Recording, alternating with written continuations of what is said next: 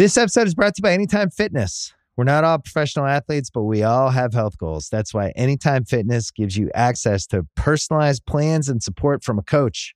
Plus, you can track your training, nutrition, and recovery progress with the Anytime Fitness app, just like the pros. With 24 7 access to more than 5,000 gyms worldwide, get more from your gym membership. Visit AnytimeFitness.com to try it for free today. Terms, conditions, restrictions all apply. See website for details. This episode is brought to you by Vuori. I love sports. I know you do too. I also know that lots of you exercise, but if you're like me and my wife, the, the beloved sports gal, you're sick and tired of ugly, uncomfortable workout gear. Especially, you know, I do a lot of walking. I walk around LA. I make calls. I listen to podcasts. Here are two words that will change everything. Vuori clothing, a line of activewear that is unbelievable. The best thing about Vuori is you can lounge around in it. You can work out in it. You can go outside. You can go shopping down in your local wherever and you never feel like you're either underdressed or overdressed. You're just comfortable. You can wear it when you're training, traveling, lounging around the house. Go get yourself some of the most comfortable and versatile clothing on the planet. Here's the deal. Our listeners get 20% off their first purchase at vuori.com slash Simmons. Once again, V-U-O-R-I dot com slash Simmons.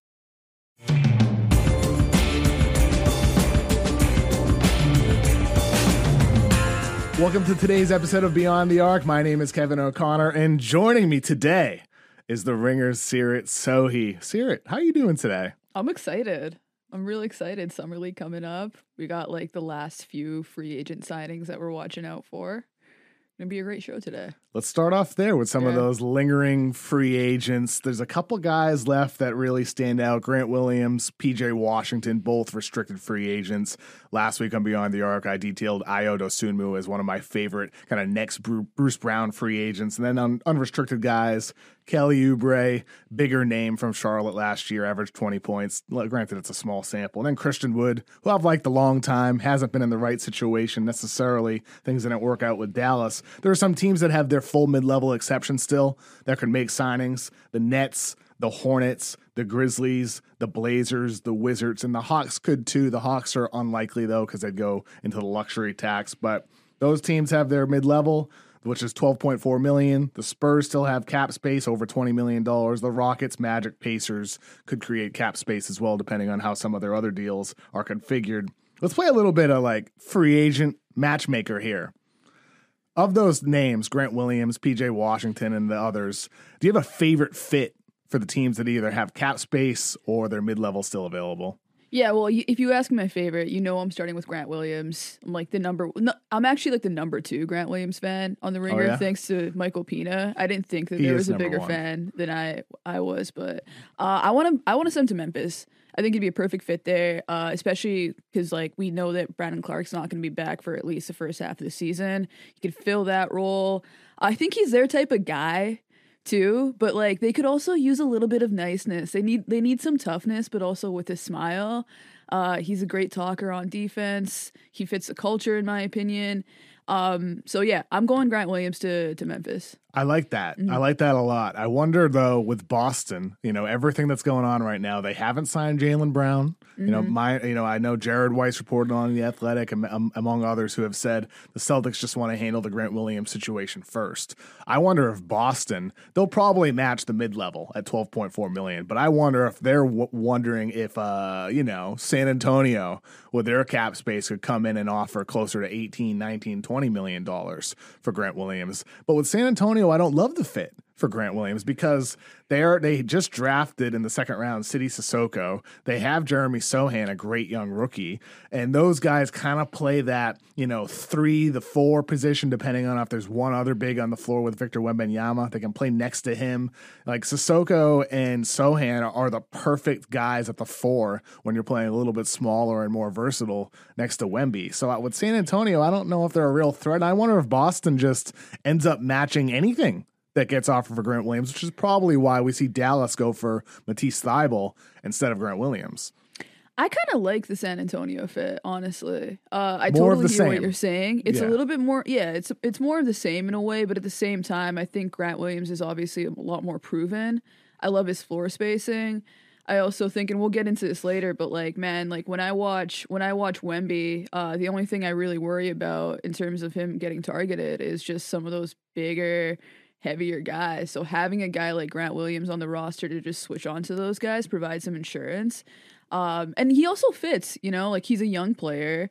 Um, and I think, uh, man, I, I really, I really wonder how he would do with Pop. You know, Mm. is like I feel like because of how much, how active he is, how much he talks, how I guess how many suggestions he has. I feel like Grant idea Grant is kind of like an ideas man, right? Like I wonder how that would fit with Pop. I think it could be kind of fun. But to your point though, I was a little bit surprised that Dallas went with Matisse Thybulle, but I actually really like it as well because uh, you mentioned guys that could be the next Bruce Brown. I think Matisse Thybulle is like is a great fit for that type of role. Uh, we obviously know he's an incredible defender. He can guard pretty much like any perimeter player in the NBA. He's was an all amazing defensive guy side. just two years ago. Yeah, exactly, exactly. Uh, fell out of the rotation with Rivers, and you know, I feel like an offensive game that was already sputtering in Philadelphia. Then when he was just like getting tugged in and out with Rivers, he was overthinking even more than ever and looked just completely lost out there. But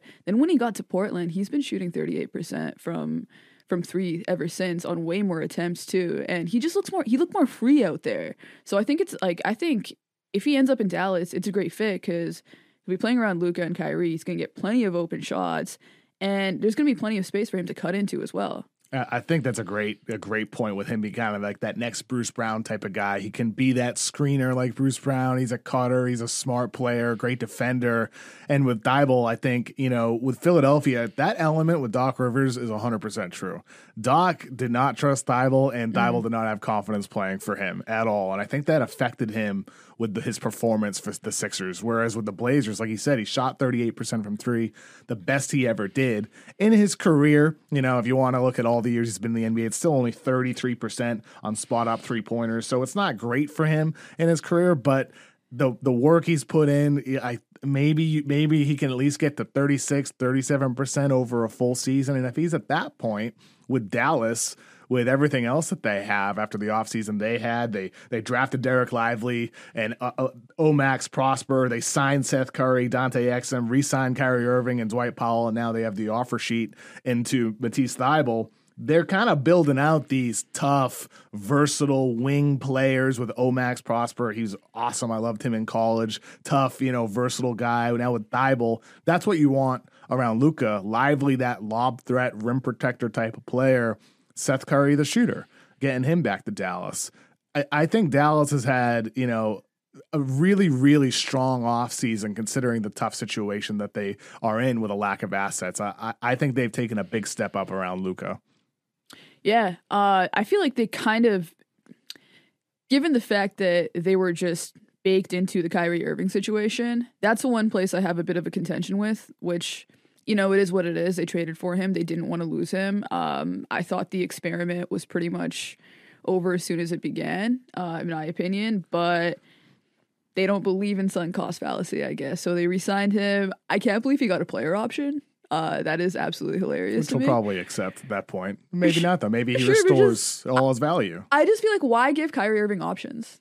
You know, like this is like why give him security? You know, like That's this when is things go wrong. exactly like this is a guy that like if they signed him to like a, a one plus one i would understand that especially like as we know there were really no other bidders for his actions like for for his contract you know like we Kyrie heard did, about Kyrie did not like our boss Bill Simmons saying that. he didn't No, he responded to him on Twitter. Oh, I didn't see that. I did not see that. Uh, yeah, I mean, look, like they manufactured the Houston one, which, as we saw with Mhm. with Harden, like Yeah, yeah. just not a lot of truth to that. Like they just went and paid Fred VanVleet, and it seems like that was like their plan. So yeah, it, with Dallas, like that was the one part I look at and say like they're acting with too much desperation with that contract. I think like at the end of the day, you offer him less, you offer him less years, and if he truly says like, okay, I'm gonna walk, like you live with it. Um, that's it. I think you had to bring him back. Uh, I, Yeah? I think I, I think with Kyrie, you're you're retaining the the highly valuable on court player, and you gave up so much to get him. You're you're banking on it working out, and if things don't work, and you're in a position where in a year or two he he has far few years left on his contract that can be used as a, an expiring or a near expiring deal with the picks that you'll eventually get as the years go by. So I think for Dallas, you, you just don't you're in with Kyrie like like it or not the, that the mistake happened in February if you don't like it. But at this point it's like you're just in you're in. Honestly like I was looking at it like if they didn't resign Kyrie they would have just had a whole bunch of cap space like maybe you throw yourself into the VanVleet sweepstakes. Maybe you go after Draymond Green and kind of just like build your team in a completely different way and get Luka playing faster again. So I thought they had more options, but overall, like you said, they had a great offseason despite that. And they still have a traded player ex- uh, exception too. So $17 million, yeah. right? So I think with that that deal they made on draft night, that gives them some flexibility to get interesting. Like they could even theoretically go after a, a Grant Williams, a PJ Washington in a sign and trade situation with Boston or Charlotte respectively probably um, something they save over the course of the season. But with PJ Washington, talked about him last week on the Beyond the Arc. One of my favorite free agents again, just his versatility as a two way guy. Of all these teams, you know, Brooklyn, Charlotte, Memphis, Portland, Washington, San Antonio, I I feel like PJ Washington is somebody that could fit on any team at all. And I'd love to see him go to like a, a post Dame Blazers team where they kind of are a clean slate they re signed Jerami Grant, and you add PJ Washington to that equation, could allow him to play some small ball five. You can play him at the four with Grant. I just think suddenly the Blazers would have like a really nice foundation for Scoot Henderson and Shaedon Sharpe and Anthony Simons and you know all their young guys to kind of you know operate around. Because I also PJ Washington is a young guy. He'd be part mm-hmm. of that future for them as well. I love that fit. I love that fit. I think he's just such a great yang to all the guards that they have. He's a great defender. Um, I think he'll probably end up going back to Charlotte if it's just going to be they the mid level. Like they, they, have to. They'd be silly if they, they have match. to. But now that you said that, I kind of, you know, it, and honestly, like I feel like it's kind of a bargain too. Like him at the mid level, he's such yeah. a great player. He's so versatile. He can do so many things. So, um, yeah, I feel like he's just going to end up back there to me, he's a twenty million dollar player. He yeah. should get that much. What do you think about you know destinations for Christian Wood, Ayo Dosunmu, either of those guys? Uh, so I feel like Christian Wood would be really good in Brooklyn. He, I, they just they need somebody to eat up some touches and score some points, and that was kind of the biggest problem in Dallas with him mm-hmm. is that he wanted more touches and they just didn't really have them for him. It's a Luka centric offense and just wasn't going to go that way. But I think with the perimeter guys that the Nets have, they're not quite as ball dominant. They're going to be much better setup men. Like they can space the floor around him.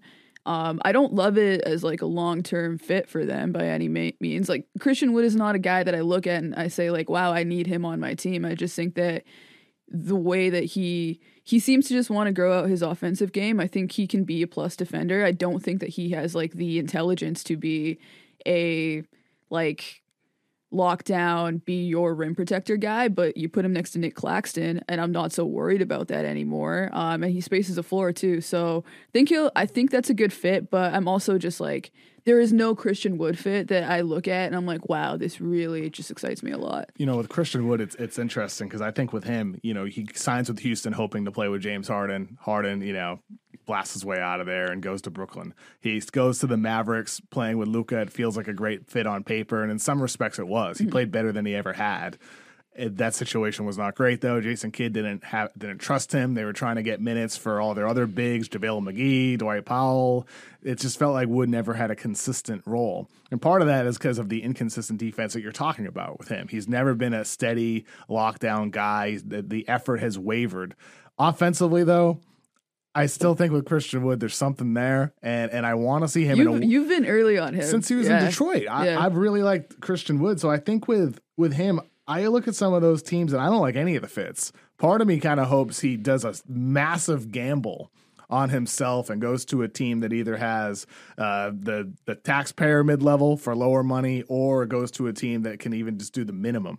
A team that's in a winning situation. Like if he goes to the Heat post Dame acquisition where he can play the five next to Bam Adebayo, who's the, really your perimeter defender, Wood being the shot blocker, or he can go to the Lakers, play next to Anthony Davis over the course of the full regular season, or and then during the playoffs, sometimes he's the backup five.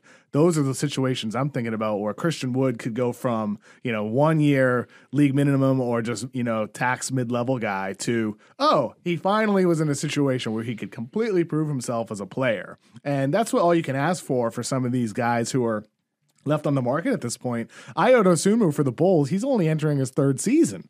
First year, he's great shooting threes. Second year, not so much. First year, he's awesome defensively. Second year was a little bit more up and down for the Bulls. But I still think with him moving forward, like he could go to any of these teams mm-hmm. and he could get opportunities. What about with Kelly Oubre, our last guy on the list here? Is there a good fit for him? So I know you mentioned he was a 20 point per game scorer. I feel like he was like a vacuum that wasn't actually ready to be a vacuum. The efficiency was so bad. He shot 32% from from 3 on on catch and shoot threes. Um 36% on wide open three. So I'm not exactly even looking at it like, oh, I'll throw him onto a team where he's not going to have to play as much of a role and he'll be good in that. Like, I feel like he has always kind of been stuck in, in like no man's land. He's not quite a three and D role player, but he doesn't, he's not a strong enough shot creator to be, you know, even your, your sort of guy off the bench. I feel like that's probably his best role being a sort of six man guy. So I don't love him for anybody, honestly. Um, yeah, and I grit my teeth and say Brooklyn just because they could use some wing depth.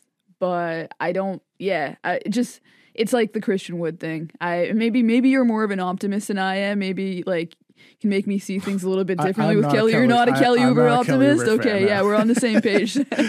yeah, I don't. he's, he's too inefficient. when we're back, we'll talk about Damian Lillard. This episode is brought to you by Anytime Fitness. We're not all professional athletes, but we all have health goals. That's why Anytime Fitness gives you access to personalized plans and support from a coach. Plus, you can track your training, nutrition, and recovery progress with the Anytime Fitness app, just like the pros. With 24 7 access to more than 5,000 gyms worldwide, get more from your gym membership. Visit AnytimeFitness.com to try it for free today. Terms, conditions, restrictions all apply. See website for details. Today is July 6th, which is an important day in the NBA. The moratorium ends, which means teams are officially able to make all these signings that we've been hearing about throughout this month.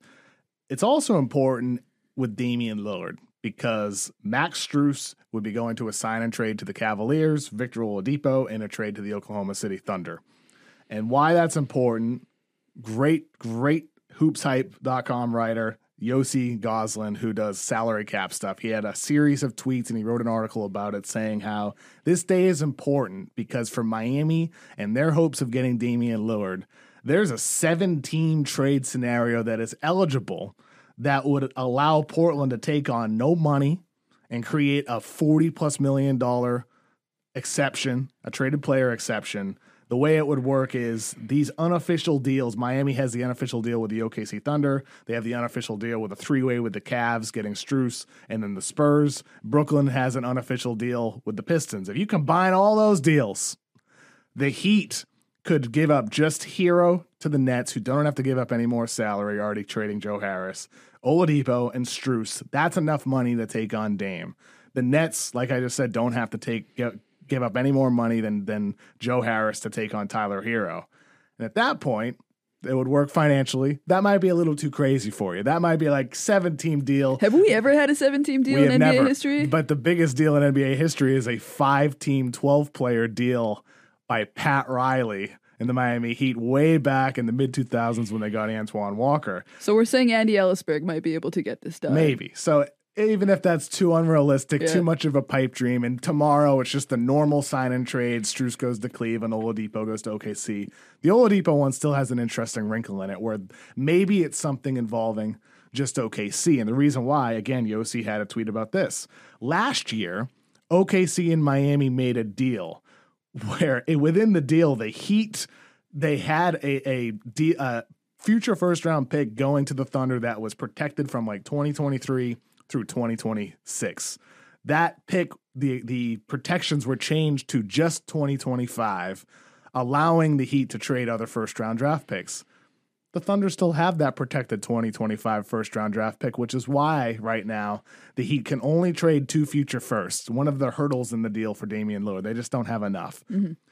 They could, in theory, instead give up their 2030 first round draft pick unprotected to Yeah. the Thunder to get back that 2025 protected pick, allowing them to instead trade three first round draft picks to the Blazers instead of two for Damian Lillard. They could give their 24, their 26, and their 28. So there's some random crazy stuff that could happen today, allowing the Miami Heat to give more to the Blazers to get a Damian Lillard deal done. Just something to watch for. I know. That's, that's kind of interesting. But then I look at it, I'm like, would I rather have their 2030 pick or would I rather have, you know, two two picks from that are going to be much more recent, you know? Well, I mean, so the for for Portland, the the future picks wouldn't make a difference as much. It would still be the 2028. Would you rather have the 2030 or you're saying the 24 and the 26? Yeah. You're saying you might rather have the 2030 instead of the 24 and the 26. Yeah, well, considering how competitive they are right now, I Mm-hmm. And mean, that- by 2030, maybe they're just in a different regime, Yes, right? and and that's like the interesting thing here for Portland. Maybe you would rather have the 2030 instead of 24 Yeah. and 20 because that 2024 is eh, with Damian Lillard, Bam Adebayo, Jimmy Butler. That would be in the 25 to 30 range in all likelihood, unless something goes seriously wrong for the Heat. Whereas the 2030, uh, here's the thing with the Heat picks. Around the league, you talk to people. The, the valuable picks that could be moved are like those Suns picks with all their age, the Mavs picks in the future because nobody knows where Luka's going to go when his free agency hits. They already traded one of their future picks. The Heat picks, the Heat never stink. Yeah. even after they Even lost when they're LeBron. bad. Yeah, Yeah. when they lost LeBron, they they won 37 games, and granted, they still had other guys. They never really went into a full on Mm-hmm. rebuild. They never do. Wasn't the last really bad season they had the one year that Dwyane Wade got hurt? Yeah, I, and they got believe the. Michael Beasley pick. Yes. That was 2008. For sure. And they're not going to let that happen in a year where they don't have their own first round draft pick. So people around the league don't think those future hit heat picks are all that valuable. So maybe you would rather have the two. But at the same time, I, I still think from Portland's side of things here, you wrote about that this week on The Ringer. How with Damian Lillard, he shows loyalty for years mm-hmm. to the Blazers. And now he's in this position where he has a team that he wants to go to. He wants to go to Miami. That is his number one preference. It is his only preference. It's where he wants to play. But the Blazers have their own business to take care of as well, and they need to set up a bright future around Scoot Henderson and Shaedon Sharpe and all their young talent. It- can you kind of talk me through some of the stuff you wrote about this week? What went into your mindset as you were writing? Because it was a very good article. It was great. Yeah, for sure. Uh, so basically, I just wrote about how loyalty doesn't really earn you anything in the NBA. Um, I think I was a little too hard on the Blazers, and maybe it took away from the overall point, which is that like it can earn you memories and maybe Dame if you if he looks back at his career he would do everything the same just because of the type of guy he is the things that he values and that's completely fair that's his decision but when you look at the situation that he finds himself in now like it is unless Miami really, you know, they they really pull something off. I like that three pick idea. It's still like, but to your point though, you're still kind of asking the question of would you rather have those two picks? I think we are starting to underrate Tyler Herro a little bit. Like we went from overrating him to now we're like, why would you want Tyler Herro back? Like he was, look, he's really good. He He's scored good. yeah, And, and maybe like Brooklyn as a third team gives up an extra Sure. first, and then it turns into four first round draft picks and Jovic, and you can say you got five back for Dame and maybe a swap. So five and a swap. You know, sure. you, throw you- throw you Highsmith in there. Yeah. I think also like maybe to get this done, like you just got to be, you got to put Caleb Martin in there. Maybe.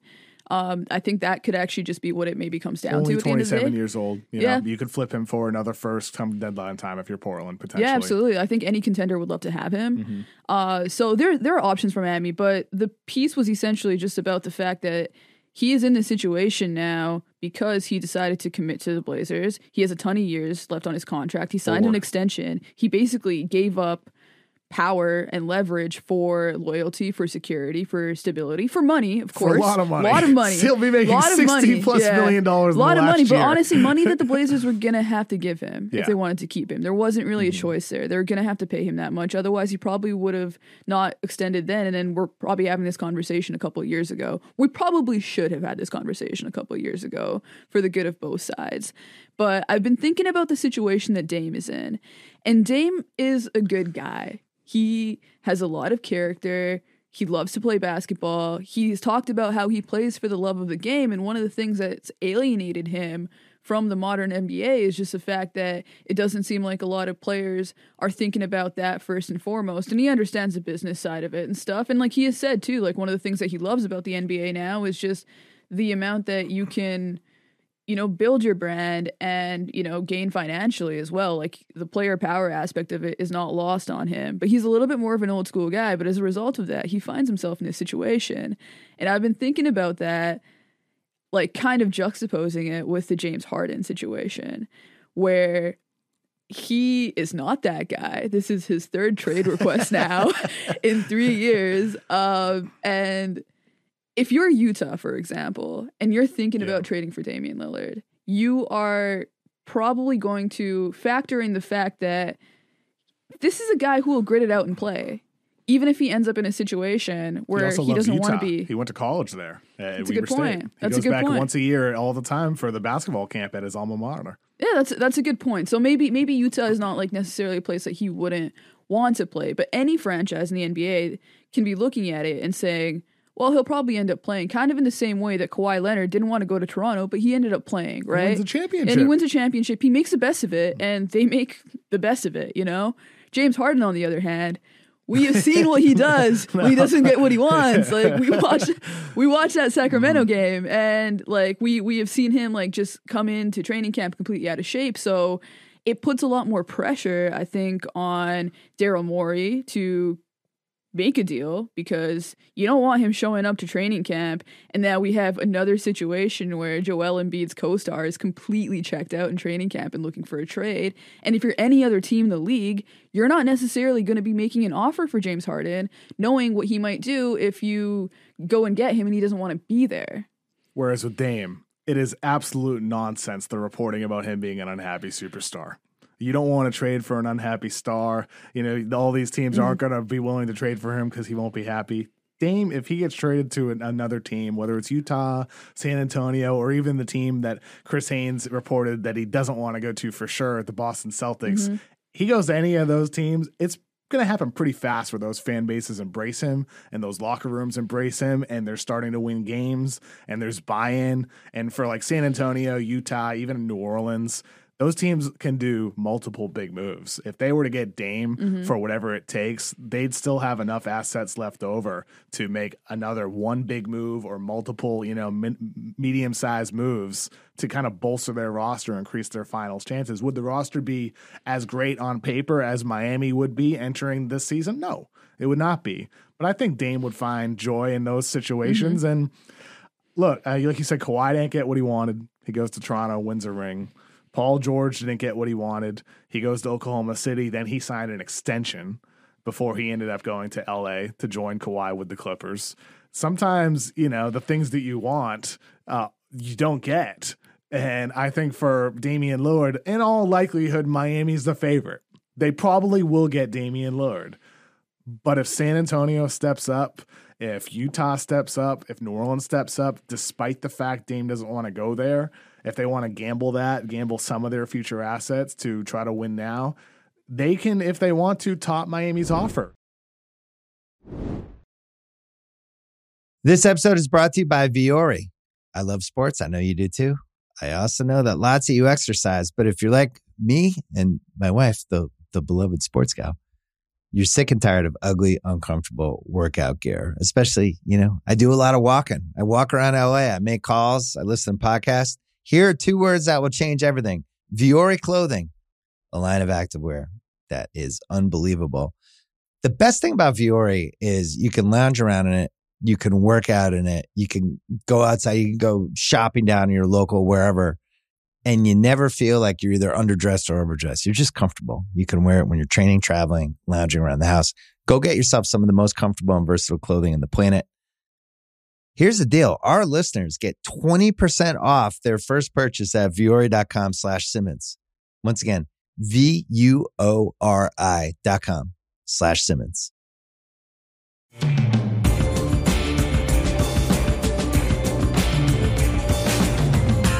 you're in their front office, are you factoring in at all Dame's wishes into this equation? Or are you thinking purely about we have Scoot Henderson, we have Shaedon Sharpe. we have we just re-signed Jerami Grant. We need to think about the future here. Like how much is Dame's past kind of informing what you're doing now?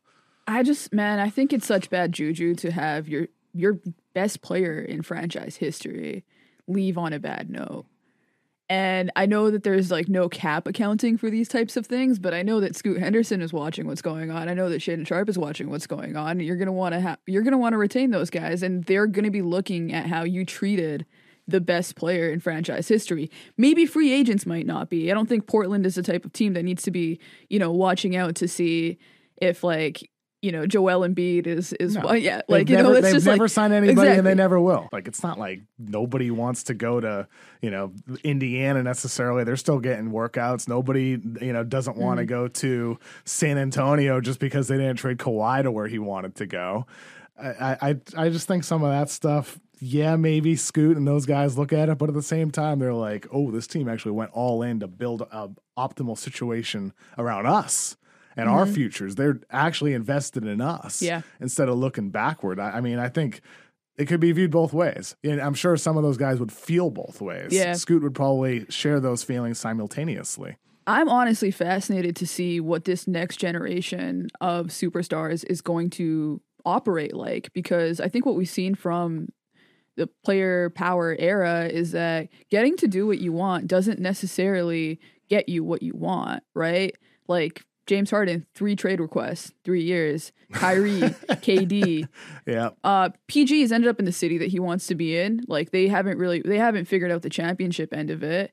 Uh, LeBron, for the most part, it's worked out, but it's not this end all be all situation. It's just a matter of it's a matter of having the agency to make your own mistakes, really. Which hey, like that's all any of us can ask for in life. Like I think you have a right to that. But at the same time, I do wonder if you know a guy like I, I'm really curious like what does a guy like Tyrese Halliburton who just you know extended in Indiana what does he make of these sort of like multiple sort of operating options that you have a, as a superstar? Because this is really like these guys that have been doing it this time around they're like the new era right? And they they were almost like the guinea pigs for all of this right? And we've seen it go in so many different directions. Um and yeah, I, I don't know. I'm just I'm really curious what like even just a guy like Scoot Henderson thinks because we don't know ultimately, but I'm sure you know the they're watching. You know, for sure. Yeah. I mean, I think part of it you know kind of gets lost in the conversations we're talking about Dame and what he wants. It's not like Herro, you know, he removes the heat from his social media profiles. It's not like Duncan Robinson, Kyle Lowry, whoever it is with these guys have much of a say in the matter either. I, I like for yeah, me, there's like ten players in the league that oh, really get to sure. yeah. It's such a limited amount, mm-hmm. and sometimes, occasionally, like Bradley Beal, you luck you luck out, you can negotiate your mm-hmm. way into a no trade clause. Bradley Beal could end up either being the final no trade clause, considering that the Wizards had no leverage at all, or he's going to set the precedent. Like, let's say Beal goes where he wants. He goes to the Suns for, you know, pick swaps. It wasn't a great deal necessarily for the Wizards. They got the most that they could. And then if Dame doesn't get what he wants, he goes to say San Antonio, Utah, whatever it might be. I wonder if that could then make these these top 5 to 10 players we're talking about in the league, they may be saying I need a no trade yeah. clause to stay here or I will leave for somewhere else. Mm-hmm maybe it goes the other way where we get more no trade clauses after we see Beal get what he wants and Dame doesn't get what he wants. That's very possible as well. That that could be the future. Um, but for these teams with the new CBA uh, and the amount of money that's out there right now for some of these players, the rising salary cap, that's what Dame's camp is kind of hoping prevent some of these other teams from you know deciding hey we want to get Damian Lillard he's four years left he's in his mid 30s he's one year removed from having abdomen surgery they they like they hope Miami will be the only team willing to take on his $200 million over the next four years because nobody wants to hit the second apron except for the Phoenix Suns. I don't know though. I think Dame, like if, if I'm San Antonio, Not worried. if I'm San Antonio, Seerat, Yeah. I want to optimize Victor Wembanyama. And the way to optimize Victor is to give him arguably the best offensive talent in all of basketball and somebody who can be a leader and give that franchise even more of a direction and help them win now. Wemby himself said lottery night in his interview, you know, from France with Brian Windhorst, I'm trying to win a championship ASAP. Mm-hmm. The Spurs, if they were to get Dame, if Victor Wembanyama is going to be one of the best defenders in basketball right away, right away, he's going to be one of the best defenders. They have good wings, Devin Vassell. They could, I assume, could keep Sochan in a deal like that as well. If they traded a picks heavy deal with Keldon Johnson and got Dame, like I said earlier, they'd still have a bunch of other assets to go out and make another move. And so for San Antonio, would they be better than Miami on paper? No. But could they be better from Miami, better than Miami very soon? Yes, they, they could be. And with the Spurs, I, I am just intrigued by that. I'm intrigued by all the, the noise around there. I'm intrigued by them still having their cap space. They they're trying to do something with that, and maybe it's just being the team that gets Herro. That could be the case too. But San Antonio is a interesting variable in this. They are. They're yeah, they're they're fascinating. I I actually really like him as a maxi destination too. But the one thing about about Dame and San Antonio that's really interesting to me is obviously like we've heard all of these sort of rumblings like Dame is just has the utmost respect for the organization. You could totally see that from the type of guy he is. He would fit really well. Played with Pop, Team USA. Yeah, yeah, absolutely. Um, but so that podcast where he talked about Miami being one of the places that he'd love to go to because Bam is his guy Mhm. and Brooklyn because Mikal is his guy. Brooklyn, I don't think is a team that we talk about enough in the Dame Yeah. sweepstakes. They could do kind of a similar thing. Um, they have a ton of picks. I think they could like. I don't know if they could pull off like a Dame and Pascal Siakam They've been situation. kinda they forgotten could. They've been forgotten. Though. And yeah. all of it, like they, Yeah. like they were the other team Dame mentioned he'd be open to going to. Yeah, Now yeah, they're not they- part of it, but they they're probably number two. Yeah, yeah, and they, I mean they they could make a really good deal for it. But like with the with the Spurs, you know that podcast that he was on, one thing that he talked about with the culture of the new NBA um, was that it's not necessarily the players' fault that it's this way. Um, it's that that you know from a very young age they get told that they are going to be all of that. They become entitled from a young age to, basically get the keys to a franchise from the moment that they get get there. And he actually brought up Wembanyama and basically said that like everybody is saying that he is going to be the guy when he hasn't even played a basketball game yet. So that kind of makes me question whether or not Dame would necessarily be looking at Victor. I mean, obviously, I'm sure you know he's seen him play. We've all seen him play, like you said, defensively, immediate impact Friday in. Vegas. Yes, yes. oh man, yeah, yeah, yeah. Happy Wemby Day to all those who celebrate. Yes.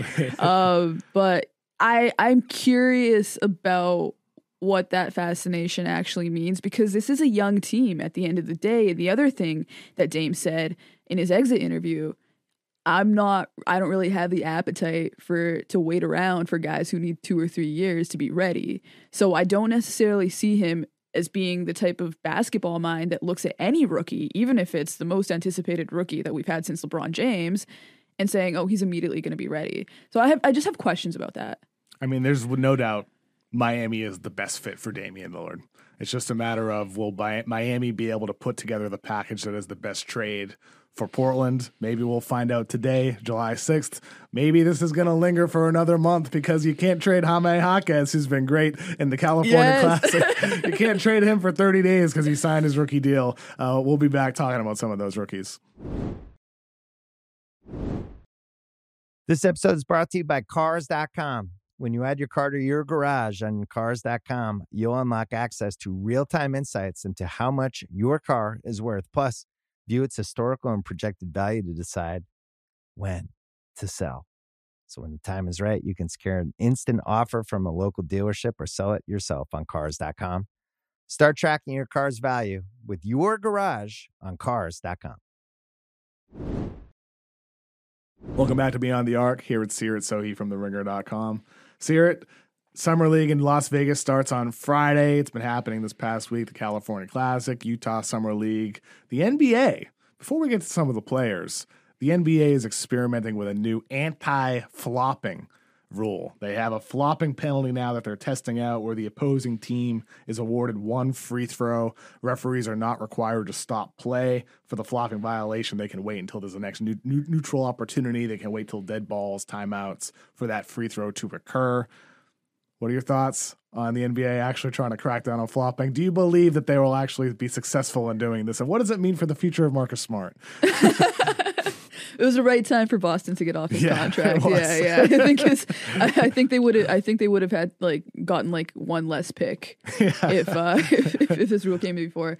Um, I mean, I like it. I like that they're doing it. Uh, I think there's just way too much flopping in the league. Mm-hmm. Uh, I think it could have some really interesting consequences for a guy that we're going to talk about, uh, Chet Holmgren, because I was watching watching his first summer league game, and this has been the story with him last summer league too. I think we see it with Wembanyama as well, where when you get like those bigger, stockier guys on him and they get a post up, it, sometimes it feels like Chet's only recourse is to take a hit to the chest and fall. And I'm not even necessarily saying that he's flopping. He could actually just be falling there. Um, and it's like regardless of whether he, he's in good position or not, those calls I think are going to just look a little bit different if the NBA actually institutes this. That actually it has implications for the Thunder in general, like the number one charge taking team in the league, but also just modern defense as well. Just like with how important rotational defense has become. You look like at a team like Miami that you know doesn't necessarily protect the rim in a traditional way. If they actually go ahead and you know we see less of this, maybe we see less charges. We we we see that stuff being incentivized less. Like, I don't know. It's it's going to be fascinating to see how defenses react. Yeah, I know. I think for defenses, when it comes to you know flopping and like kind of you you run through a screen and you you act like it was a moving screen even though it wasn't. Does this just create another 50-50 call that referees don't know? Like you just don't know. Sometimes block or charge, it's it's very hard to know. Yeah. Uh, I, I think it's going to be tough for officials. Uh, part of me wonders. I would love the league to, you know, you kind of have that guy watching from Secaucus. Mm-hmm. Like they can watch the replays during dead time and really, you know, d- figure out was this a flop or not. And and then the kind of you can make the call there, say, hey, during this commercial break, you know, this is mm-hmm. this was a flop, confirmed.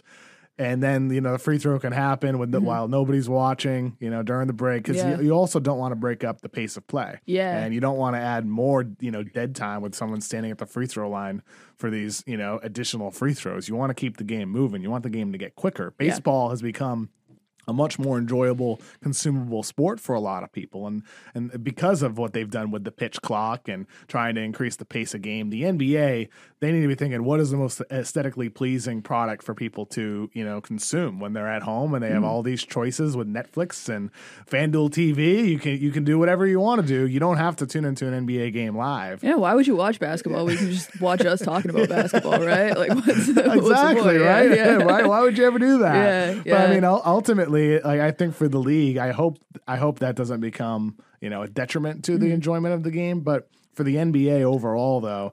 Getting flopping out is the priority because Yeah. anytime I talk to casual NBA fans, people who who tune in for a big game or tune in for just the finals, I ask them a lot of the time, "What? Why don't you watch over the course of the season?" And one of the most popular things people say is the flopping. They say it's annoying. Players flop all the time. There's too many whistles, too many stoppages. Mm-hmm. I think the NBA needs to listen to those fans because hardcore fans, we're tuning in no matter what. Right. We're going to enjoy games even when there's terrible calls throughout. At the end, when it's good, we're happy and we get a smile on our face. But those casual fans are the ones that you need to turn into hardcore fans in order to continue growing the game as much as you can. Yeah, and maybe like maybe that's part of the NBA's calculus too, because I think when they released uh, the rules, they also mentioned that refs don't have to call those immediately; they can actually clock Yes. those, and then they can figure it out at the break. So I love the idea of incorporating Secaucus into it. They can take a much closer look at it, see if it's being faked at all, and yeah, then come back at the break, have the announcement. Sure, like yeah, this this guy got a flopping call. It's also it's embarrassing. And I think that could be a big deterrent. Feel- leading the league in flops. yeah, yeah. Like if you end up being a guy that gets called for too many flops, like I could see that being a deterrent for players. you know, you just don't want to be Is- seen. Is, that what like, you're suggesting? like I don't I don't love public shaming, but I feel like as a society it's become like our biggest way to deter any bad behavior.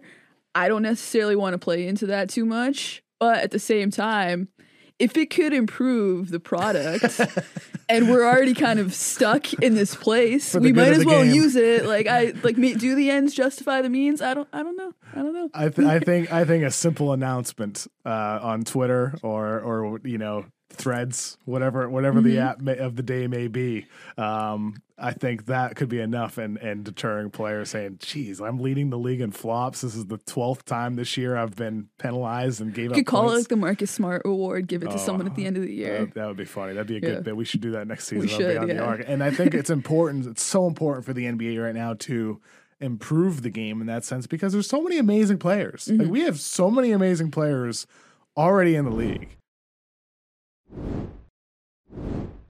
Then you look at summer league. And you mentioned Chet Holmgren. He's back this year. He gets hurt before last season. He didn't even get to play his rookie year. You got Chet, Victor Wembanyama, all these other great rookies. Scoot Henderson, who's so lovable on Portland. Brandon Miller, six foot nine, playmaking, you know, shot making, wing, forward player. There's like so many other good rookies. Jaime Jaquez with the Heat mm-hmm. already impressing up and down the line in the first and second round. There's guys that are that their fan bases are going to fall in love with, but those Yeah. big names, Yeah. the Chets of the world and the Victors of the world, those are the players Yeah. where I think you got to get people tuning in because they're, they're such enjoyable players. Man, you know the NBA just gotta love like they have to love the chokehold that they have over July and Oh, June at this point. Like the finals leading into the draft, into free agency, into trade season. It's just I mean, I know I know that they talk about maybe they don't want all the drama and they pretend that they don't like tampering, but it's just it's Yeah. great for the NBA and and summer league now too has just become summer league has just become such a huge event. Like, what was what was your first, first summer league? Um, I think it was maybe 2015. No, maybe it wasn't until I was with the Ringer. Maybe it was 2017. I think it might have been 2017. That was my first one actually. So that was the Lonzo year. That was Lonzo. Okay, Yeah, so that was okay, my first. Yeah, that was my first that one. Yes. that was. I feel like that was kind of that. That was when summer league kind of crossed the Rubicon. It was It was kind of crazy that year. You had. Mm-hmm. all these fans drive up from LA. It was like there was a, it, like all these huge basketball fans basically making like the summer pilgrimage to Yes. Vegas, which is a place that you know you put anything in Vegas. It's been like the beauty of having sports in Vegas. Like I'm I'm from Edmonton.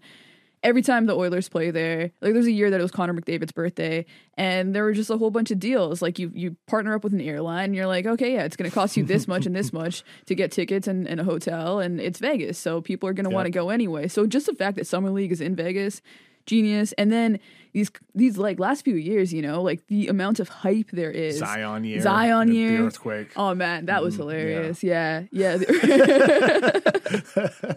I didn't. I didn't feel the earthquake that year. I was walking out of the arena to record Oh, a you were? podcast while Oh, while man. while the jumbotron was shaking. I didn't get to see Oh, it. that was crazy. Uh, Everybody's like looking up at it, but like, there's always something Hopefully we don't happening. get one this year. I really, yeah, hopefully. I mean, there's an earthquake a couple, like a couple In days ago. Malibu, I yeah. Mm-hmm. felt, I felt it in Los Feliz. Um, but yeah, like you know, the hype builds and builds every year. Last year, it was it was Chet. This year with W- Wembanyama, it's going to be crazier than ever. Um, and it's just awesome for the NBA, you know, and it feels like it's just getting bigger and bigger. with all these, you know, you're talking to like big names, very, like literally big players. Victor Yeah. Wembanyama, Chet Holmgren. We just see Jokic win the title. Mm-hmm. Giannis has has won. Embiid. There's all these great bigs in the league, and they all have like different styles. And with Chet and Victor, they're kind of they're more similar in Mm-hmm. a way. I mean, Wemby is potentially the best defensive prospect we've ever seen. Offensively, we'll see how his game progresses over the course of time. But Chet this week in the Cal and in, his summer league games so far, he looks like a more developed version of himself after the slow start he had in his first game. I mean, attacking closeouts, Mm-hmm. two handed blocks at the basket. He's a bit stronger, added 13 pounds of muscle. Chet and Wemby, those two going toe to toe over the course of the season. Uh, I, I I hope to see them match up multiple times, and they could be the leading candidates for Rookie of the Year potentially. Yeah. I mean, what what a strange, strange, amazing game this Mm-hmm. is becoming. You know, like when you watch both of those guys play, I feel like they are going to shrink the geometry of the court. Like this is the answer to the three point revolution, essentially, right? Like you watch, I watch Wemby block a pull up three three pointer. It never gets old. It just Yeah. never gets old because like there's always lot. that element. he does it a lot, and there's always Mhm. this element of surprise too. Where you're like, really, like really, he got all the way out there, and it's like, yeah, and like the players still are surprised too. Like that's why they that's why they try. Like they're still shooting those shots. And with Chet, man, like just the rim protection. Like there there was a play in his first summer league game where he came down the weak side third quarter. I think it was his last block of the game. He blocks a shot, and then on the next play, all he has to do is kind of be near the rim, and Yeah. it just gets the Jazz to basically just like they just turn around. You know, that like guard's not going to drive into that the second time in a row. Um, and just like the the extent to which both those guys can be deterrents by the fact that we know that they can be in two places at once. Like Wemby takes it to a whole new level. Like he he rotates from areas that like I didn't think it was possible to rotate from. You know, like being up at the free throw line and then like being able to block a shot to like you know being on the baseline by the paint to blocking a three pointer. Like this is basically the things that we have asked big men to do, we have asked it of like Rudy Gobert, we have asked it of DeAndre Ayton. Um, and at their best moments, we've asked it of Giannis. And Giannis is probably like the one guy, like, okay, yeah, like he can get there Mhm. more often than anybody else. But you know, you add a couple extra inches on there and just like Wemby's defensive instincts. And I don't know, I just get I get so excited about seeing where the future of the game is going. And then even just on the offensive end, like I was listening to the JJ Redick podcast and Wembanyama talks about the guys he- he's been watching the most in the last four years. Giannis, KD, Jokic, and Embiid. like four seven footers that are kind of like building out their own mm-hmm. pathway to, you know, be like the future of what bigs can do in this league. Those are the guys that he's watching. And he has little bits of every single one of those guys' games, you know? Like obviously Jokic's playmaking is not something that he can anybody can replicate. Yes. But he's a good playmaker. Kind of like Steph shooting. You just have, to have a, a That's a gift. once in a lifetime Yes. thing. Yeah. But like we've seen with the rest of the league, they have adapted some of those principles, right? So Wemby is a guy can, that can do that.